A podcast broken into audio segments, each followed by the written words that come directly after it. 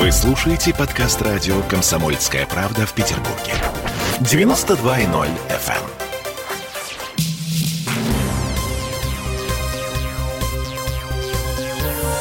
Темы дня. Зона платных парковок все-таки будет расширяться в Петербурге. Власти планируют еще 14 тысяч мест в центре города. А, причем не, пока непонятно когда. А вот улица Рубинштейна начнет закрываться уже через неделю. Это мы вернулись в петербургскую студию радио «Комсомольская правда». Я Олеся Крупанина. Я Дмитрий Делинский. У нас есть любопытные цифры, которые свидетельствуют о том, что городу, ну, в общем-то, понравилось зарабатывать деньги, э, ну, по большому счету, из воздуха. С марта этого года, когда власти Петербурга научились выписывать штрафы за неоплату парковки, э, штрафов было оплачено на 43 миллиона рублей, О. а выписано в общей сложности на 173 миллиона. О, очень приличная сумма, ну, на мой есть, взгляд. Да, доходы бюджета еще будут расти.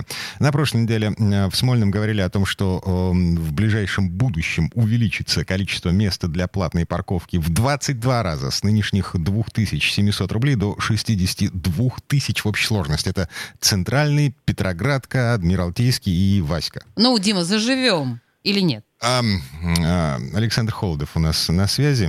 А, один... Здравствуйте, Александр. Здравствуйте. Ну, на самом деле, ну что, заживем, да? Смотрите, как, какие радужные перспективы нам рисует администрация городская. А, тем более, что улицу Рубинштейна собирается закрывать а, от а, парковки уже, уже через неделю. То есть сначала по выходным ее будут делать беспарковочной, а потом в ближайшей перспективе парковка там будет платной. Александр. Ну вот смотрите, во-первых, те цифры, которые у вас прозвучали, это э, очень маленький процент того, что уже потратили на платные парковки. То есть это, по, по моим расчетам, если э, сложить все вместе, то есть и проект, и строительство, и оплату э, вот этих вот э, бедных э, товарищей, которые ходили все эти годы, фотографировали э, нарушения, просто получали зарплату, но угу. никто эти штрафы не взыскивал. Если затраты на какие-то организационные вопросы. Вот по моим подсчетам уже далеко за миллиард мы ушли. Александр, это инвестиции, это инвестиции в светлое будущее, в котором э, машины не будут парковаться э, в центре города. Ну или будут парковаться, но за большие деньги. Вот, естественно, как бы, если штрафы появились, то э, рано или поздно эта сумма, конечно, возвратится обратно, но сейчас мы говорим с вами про то, значит, для чего вообще у нас в городе платные парковки. Вот мне кажется, что э, наши власти не могут признать очевидного. И я вот э, все эти годы, когда э, платные парковки еще только не появились, вот поверьте, я видел первый проект, э, даже до того, как его там презентовали э, широкой общественности. То есть первое, на ком они э, пробовали это на общественниках, да, вот, вот смотрите, что мы придумали. Так. Я предложил им это напечатать на перфорированной мягкой бумаге, потому что это гораздо больше будет удобнее для использования и как бы будет более полезно. Почему? Грубая потому, шутка от Александра Холодова. Угу. А, а, я, а я им как бы так и предложил прямым текстом на совещании, понимаете, потому что э, вот основная концепция, которую пытаются нам все эти годы впихнуть в наш мозг, она не отвечает действительности. А эта концепция в том, что платные парковки у нас э, нужны для того, чтобы организовывать дорожное движение, решать какие-то другие городские проблемы, регулировать трафик, э, заботиться там о чем-нибудь еще. Вот. Э, это все э, как бы вот... Э, на самом деле сказки. Единственная проблема, которая решает э, платная парковка во всем мире, давайте мировой опыт посмотрим, это зарабатывание денег для города. Все. Вот, не вот, надо стесняться, как бы, да? Ну, э, надо признаться. Не то, что стесняться, э, ну, во-первых, мне кажется, что э, какой-то вот такой вот был бы очень правильный моральный договор, может быть, нигде не подписанный, но произнесенный кем-то из больших начальников о том, что вот да, мы с вас сейчас будем зарабатывать деньги, мы будем продавать воздух, но обещаю там на эти деньги построить вам, не знаю, восточный скоростной диаметр или там 10 э, детских садов или там 20 школ или там вот, ну вот что-то, да. Лучше, конечно, для автомобилистов, то есть стоянку там, ну чтобы это было честно. Автомобилисты платят, вот получите, я не знаю, подземную парковку под Невским проспектом. Наземную мест нет, но вот тут вам будет подземная, которая там бесплатная будет, да. Рациональный того, подход. Очень рациональный вот, подход. Вот, вот в этом случае, мне кажется, и сами, во-первых, автомобилисты не будут большей степени бойкотировать, как сейчас происходит оплату. Э, потому что пройтись по улице Чехова, посчитайте, сколько машин стоит с номерами.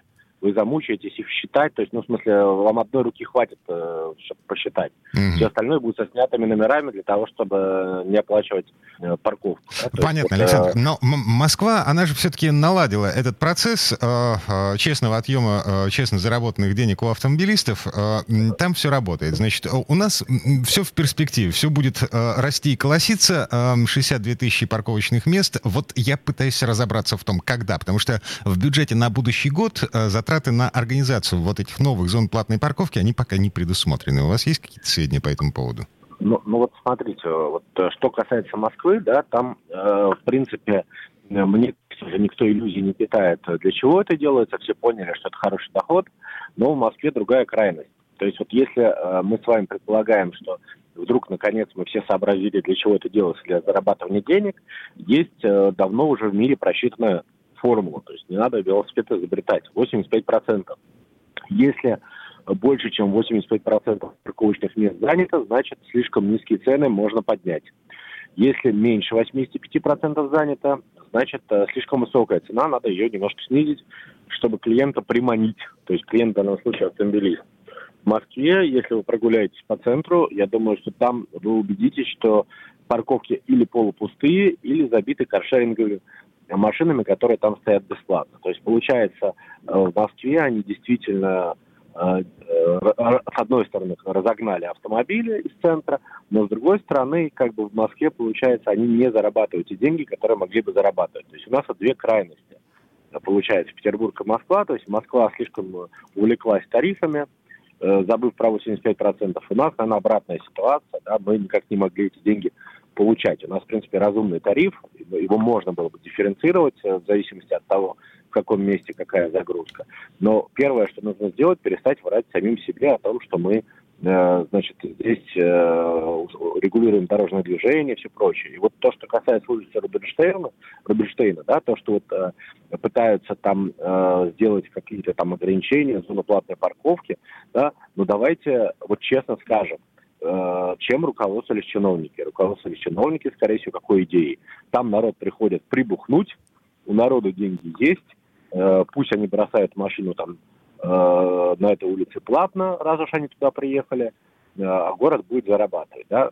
Ну вот э, начинают Класс! это все опять преподносить э, под какой-то идеей, что вот мы будем регулировать, делать полупешеходную, делать еще что-то. Если вы хотите сделать пешеходную, делайте пешеходную. Зачем там делать платную парковку? Если вы хотите заработать денег, не надо самих себя обманывать.